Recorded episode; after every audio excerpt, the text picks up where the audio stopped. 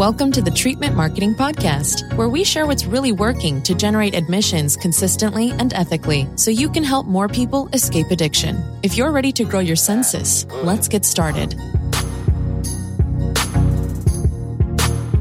Now that we're three episodes in, I'm thinking more about the raison d'etre for this podcast. The reason why I'm putting this all into an audio record, and one of the big impetuses, impeti for starting this podcast was just the fact that there were no other resources like this. If you search the internet for treatment marketing, you're going to find troves and troves of branded garbage. And it's not even like the content marketing in other industries. For instance, if you were to search Digital Marketer or John Loomer's blog or any of a ton of other things, they're at least operating from the standpoint that they need to give you a ton of value and a ton of actionable tips and advice before you're going to consider hiring them. The current information out there for treatment marketers is very, very shallow on actual value and really, really hard hitting with the branding. And it feels like it's nineteen ninety-four. So I don't want to get too deeply into that, because the reason for this particular episode, and the more I do this, the more I'll be discussing something through for you guys, and then a sub point will percolate in my mind, and I'll want to dilate on that a little bit. So that's exactly what happened in episode two. We were discussing what's actually working and where the industry is headed. And it was sort of a state of the union for treatment advertising. So one thing struck me when I was reading through the responses from some of the other reputable agency owners I reached out to in preparation for that episode. And that was my buddy Nick over at Circle Social had written, "Treatment providers don't think Facebook marketing works." Two contradictory things characterize the treatment industry's approach to social marketing. If you recall my podcast from the previous episode and my conversations with center owners and many of my colleagues in the marketing space, one thing that's universally agreed or almost universally agreed amongst center owners is that social marketing does not work. It doesn't work to produce actual results like qualified leads or admits. And there's a high level of cynicism around the industry about that. On the other hand, you have a situation where hundreds of centers are spending four figures, five figures or more on Facebook ads. So an interesting thing happened last April, which is that in response to all the Cambridge Analytica stuff and Zuckerberg testifying in front of Congress, Facebook unveiled a bunch of transparency measures. And among them was the ability to go to anyone's or any business's Facebook page and see the ads that they were running. So naturally, we at Admit Scout, because we specialize in Facebook ads, we wanted to see the ads that everybody else was running.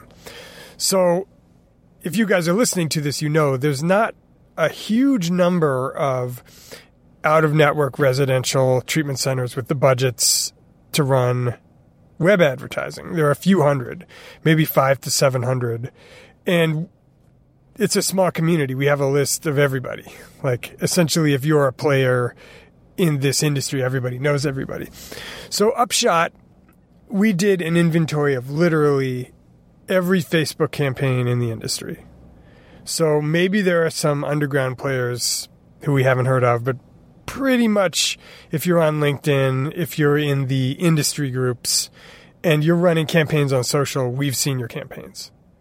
And I wrote an article about this, but with literally exceptions I can count on one hand, many of them either our campaigns or the campaigns of some of our colleagues who actually do, do good work in the market.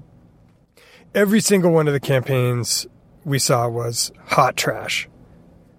And how do we know that these campaigns were garbage because they were all doing a certain style of ad funnel. And it's a style that we experimented with. Last fall and winter, we spent thousands of dollars of our own money to run campaigns to make sure that our funnel worked. We tested a bunch of different incarnations, and among them was the two incarnations I'm going to speak to you about in the ensuing segment, which practically everyone else in the industry was running.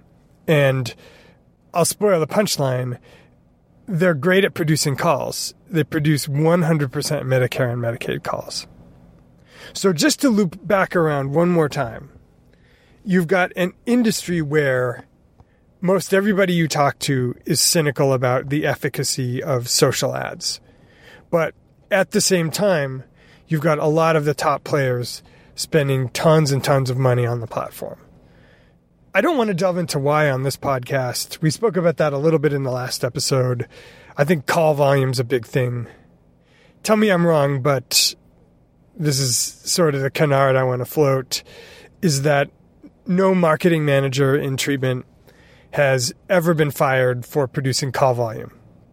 It's sort of an adaptation of the old McKinsey cliche, which is no one was ever fired for hiring McKinsey. So C Y O A, if you're spending money on various platforms, you might as well throw fifty grand at Facebook just for branding, get some calls, you get that call volume. A problem, of course, is that it's not producing any actual results. So you know where I'm headed. What if there was a better way? What if there was a way to have that ad spend go toward producing actual qualified inquiries and boosting your census? So now in the second half of this episode, I want to talk to you about exactly what most of these campaigns are doing and why they're producing almost exclusively Medicare and Medicaid calls, and what you, if you're a smart player, can and should do differently. I wrote an article about most of the ads you see on Facebook, which I'll link to from the show notes for this episode. But as I said before, they're all one of two styles. At the top, in terms of the ad, what actually a user sees on Facebook, the photos vary. Sometimes they're videos, usually they're photos. But almost always, it's some kind of generic copy. It tells you nothing about the specific center, what makes them different. It does nothing to go out and meet the people where they are. It's always just some palaver like, it's not your fault, or nobody hates escaping from addiction. So the copy's bad. But that's not the worst part of it. When you click on these ads, you're going to go to one of two places. So probably slightly the more common destination is you'll land on a homepage with a phone number. Okay, great. Homepage. And by the way, we'll talk about this in a subsequent episode, but I think literally the same people are writing copy for all these websites, and they're not copywriters. We'll talk about how to actually write copy for your viewer rather than yourself. You know, hint, don't make it about you. But so we think, okay, website, phone number, what's wrong? All right, so there's a phone number. They're going to get calls. As we discussed, they're going to be mostly Medicare and Medicaid calls, and I'll tell you why in just a sec. So that's species one. Species two is the same generic ho-hum copy and creative in the ad itself. But then you click through and there's a lead form, what's called a lead form. And you've probably seen this on Instagram too, and all that means is that within the platform, Instagram or Facebook, they're all sort of the same shared platform. You go to a second page that might have some meta text about the center. We help so-and-so recover from X. Click to continue. So then you click to continue. Then it's got everything filled out for you, auto-populated, your name, your email address. All you need to do is enter in your number. And then you click to get someone to contact you.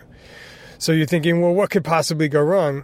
Again, Medicare and Medicaid calls. So so these are campaigns that are optimized to produce call volume and extremely low call quality. So now let's talk about why these type of campaigns don't work and what to do instead. Here's a little detail when we think about the type of people who comprise a qualified lead for an addiction treatment center. when you think about who's going to be a qualified lead for your center, and for the centers we work with, there's some in-network, but it's mostly out-of-network P P O insurance policies or self-pay. That's not super uncommon in the country. As I believe a colleague wrote, more than fifty percent of people in the country have some sort of P P O insurance, either through a family member or through their employer. But one thing that characterizes this group is that they're a little bit higher economic status. They've got a little bit of means, and they tend to be a little bit, quote-unquote, higher functioning. When some of these centers run creative that's got the photo of the junkie crouched in the alleyway, this is not the people you're trying to reach, obviously, right? When that person calls you, that person, and it's tragic, it's tragic, and we want to help everybody too, but those folks mostly are going to have Medicare and Medicaid. And thank God. It's it's great that we have those systems. I won't get political, but there are resources available to them. But when we want to fill our centers and boost our census, again, we're primarily looking for private P P O or self-pay. What about the ads and creative that most of these centers and agencies are running is selecting against the quote-unquote high performers, the people of slightly greater means, the people with the P P O insurance, and selecting for desperate people who, lucky for them, have state or federal insurance, but are going to have better luck going to a center that their insurance recommends. So here's the thing about people who aren't desperate, people with jobs, people with resources. They like to shop around. Think about the last time you bought a home appliance. Let's just say a microwave or a food processor. Did you see an ad on Facebook for some sort of generic, not particularly great looking cuisine art knockoff and just click and spend your money? No, of course not. Once you knew what you wanted, you spent some time shopping around. And the folks we're trying to attract, the, the people we want to help, if we're residential treatment centers, are going to do research. They want to look into things before they make a decision. As well, they should. It's them, it's their family member. This is not a decision to be taken lightly. And by the way, if we're doing our jobs well in the treatment industry, we should want them to do research, because if we're the better center, that's going to come out as a result of that research.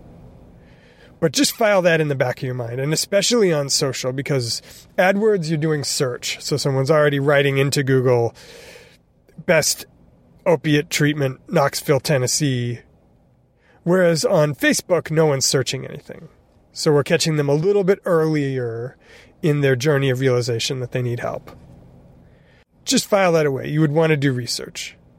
So next, imagine that you see one of these ads that takes you directly to a homepage with a phone number, or else, without giving you any information, takes you to a lead form where you're supposed to enter in your phone number. And literally the only thing you know about this center is that they say that they're a center and that someone's running ads on Facebook for them. You've never heard heard of them before that. How likely are you going to be to want to check into this spot or send your family member there? At the very least, you're going to click away from that homepage or lead form. You're going to type them into Google. You're going to read a bunch of reviews, and you'll probably choose another spot that's a suggested one with more stars. You know who is going to click on those and pick up the phone or submit their number to get called back by an admissions representative? Somebody who's desperate. Somebody who, in the middle of the night, they're at the end of their rope. Something resonates with them. They think, you know, why not? And for a long time, when we were experimenting with that type of ad, that's what would happen, is we would get tons of Medicare and Medicaid submissions. And it was really tragic, because the folks we were working with would have to call them back and tell them, we're sorry, we're not able to take that. We would hope that they would refer them to someplace great who could help them. Most of the folks we work with did. So we know that the ads that most centers are running are going to be selecting for these tragically unqualified folks. But what I want to leave you with is that ever since we developed a system to do it better, we've been getting qualified insurance leads profitably for our clients. And here's the thing. It's not that difficult. You might think, oh, okay, if someone's going to do research, there needs to be a world of difference. They need months and months of exposure to us. We need to have been featured on Doctor Phil, whatever it is. And truthfully, it's not really that. Of course, we're reputable players who do our jobs well and hire qualified folks and actually produce great outcomes. But in order to advertise the best way to appeal to people who want to do a little more research, there are a couple of shortcuts. I'm going to give you two, two of our hacks, two of the reasons what we found. And it's certainly not unique to us when you talk about other industries, but it is unique to us in treatment for some reason. I guess because people like wasting money. So the first is a little more intuitive, and then the second is going to surprise you. So here are the two crucial things you need to do in order to appeal to that higher performing crowd, the people with jobs, the people who are going to do research, the people who aren't just going to send themselves or their family members to a treatment center that they haven't researched. So number one is be helpful. So you might think that you need a million testimonials on your website, or you need a million different accreditations, or you need the most luxurious facility, and none of that's true. One of the treatment centers I really like to shout out is Doctor Kevin Blankenship's center at Jacob's Ladder. And Netflix recently featured Jacob's Ladder in an excellent documentary called Recovery Boys.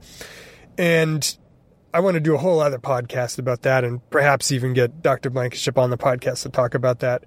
Because among other things, amidst all the bad press that the treatment industry was getting with John Oliver and the New York Times stuff, it was great to see a counterexample of, no, let's actually look at what it looks like for these people in real life. I don't want to go too far down this rabbit hole, but important thing to retain about Jacob's Ladder is that after watching that documentary, and I've had back and forths with Kevin Blankenship, so I know him a little bit already, so I, I already knew that he was running a great program.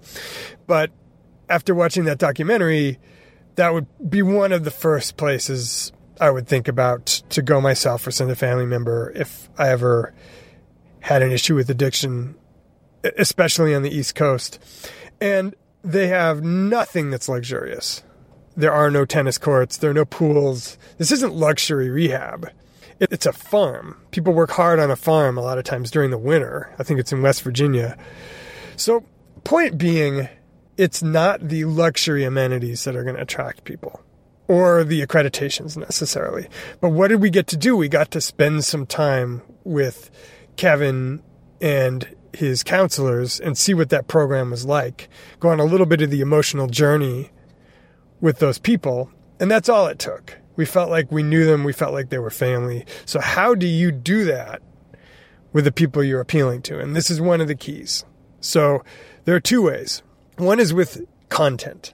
So this sounds like a cliche, and everybody thinks, oh, I'm already doing content. You've got your umbrella marketing agency doing content for you so you can rank in Google. Respectfully, that's not the type of content I'm talking about. I'm talking about ultra helpful content. I'm talking about epic blog articles, going really, really deep, resonating emotionally the same way that Jacob's Ladder documentary did. So how do you, how do we do this? And with our clients, we write original content. Sometimes we we aggregate some existing things if they've already got stuff, if they researched it, but we always punch it up and try to put some, some really insightful stuff in there that they're not going to see other places. And the key bit about this is that you're not building a relationship with people based on how many accreditations you have, although that's important, or which celebrities have stayed at your facility or how great your chef is. You're building a relationship with them based on you helped them. So by the time they're in a position to make a decision about where to go themselves or where to send the family members, they're going to think about the people that helped them already. Okay, so how do we give ourselves the best shot to help people with this content? So I wrote a couple of things down here, and the big one is be specific. A lot of the content I read out there is just generic garbage. It's like the three signs your kid's addicted to marijuana, and it's the same stuff everybody else has written. So we wrote an article about that. We made damn sure that we researched what everybody else was writing and then interviewed a bunch of recovering addicts and asked them, what's no one talking about? So we went way deeper with it. Another thing is find out from your existing clients and your alumni, what's the stuff that was most on their mind? Like, if we could have had an hour-long conversation on the phone before you came to treatment, what was the thing that was your most burning question? A lot of people are wondering, if I've never been to treatment before, what it's, what's it going to be like? A lot of people are wondering, how do I know if I really have a problem? How do I know if a family member really has a problem? Whatever it is for your audience, you want to try, try to create that. And so the second thing I have under content here is be genuinely helpful but not pushy. So the other thing I see about most of the content out there in the treatment industry is that it's a couple paragraphs of generic stuff, and then immediately it's a push to a phone number. So why is that backfiring? Again, because you haven't helped people. The only thing they know about you is that you want their money. So don't be afraid to be genuinely helpful. Okay, so being helpful is suggestion number one, how to differentiate yourself. And now here's the most surprising one. The other thing that's worked really well for us, and that's the difference about the way we run social ads as opposed to basically one hundred percent of everyone else that runs them in treatment. In other verticals, people are killing it with social ads. It just so happens that in treatment, no one is for some reason. And that's just be there longer. So you might be surprised to learn that in marketing, one of the biggest cofactors with a purchase decision, and let's broaden that out to trusting you enough to entrust someone's outcome to you, is simple familiarity. So think about it. The last time you made a major purchase decision or a major life decision, how much more likely were you to trust someone or some company who you'd seen around than something that was brand new to you?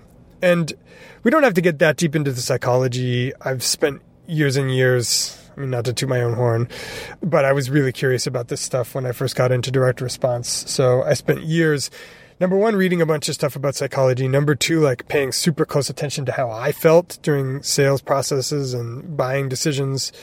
It sort of used myself as an N of one. But there are evolutionary reasons for this.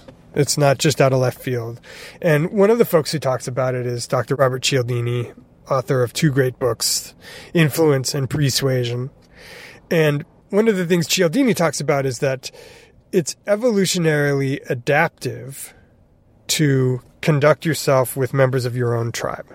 So when we talk about the history of human beings, hunter-gatherer, whatever, for nine-tenths of our history as a species, we've been in these small groups, in these tribes.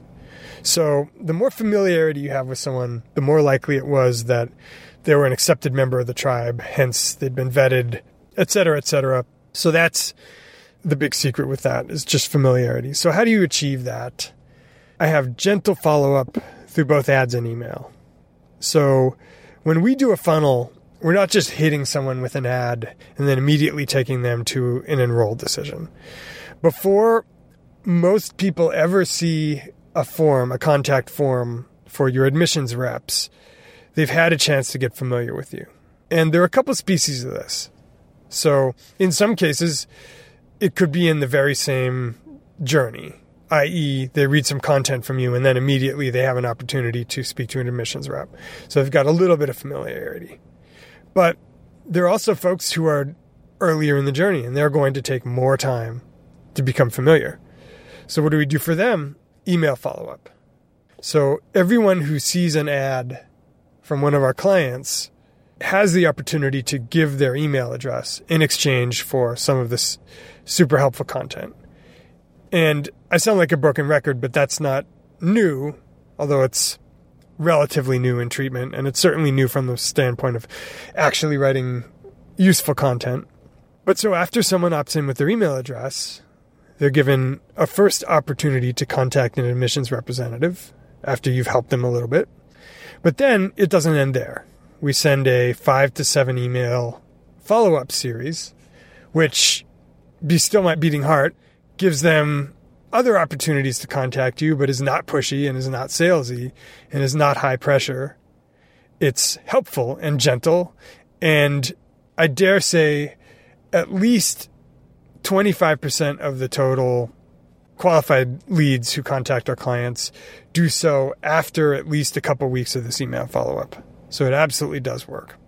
So I'm going to end here for this episode. I just wanted to give you guys an overview of why most treatment ads don't work, but why ours do. And this is the most difficult case to make to new prospective clients. Again, because everyone's been doing it so badly for so long in treatment, there's a high degree of cynicism in the industry about whether anything will work. But if you're not taking advantage of the huge power of Facebook and the social media, especially given the fact that now everyone needs to be certified with legit scripts, so you're not going to be competing with illegitimate facilities. Very soon, our Facebook rep tells us it's going to be branded only, so you're not going to be competing with the rehabs dot coms of the world either. We still believe that they are the best deal for qualified leads in advertising. And it would be a tragedy if there were folks out there on these platforms who could use your help, who are qualified to be patients in your facilities, whom you're not reaching either because you don't want to advertise on the social media platforms because you think they don't work, or else because you're just doing what most of the other centers and agencies do and throwing money at these garbage campaigns. So I'll leave you with this. If you found this helpful, please go on over to our site at admit scout dot com slash podcast to get the resources and show notes mentioned in this episode. See you next time. Thanks for listening to the Treatment Marketing Podcast. To get show notes for everything we mentioned in this episode, plus free marketing resources, go to admit scout dot com slash podcast.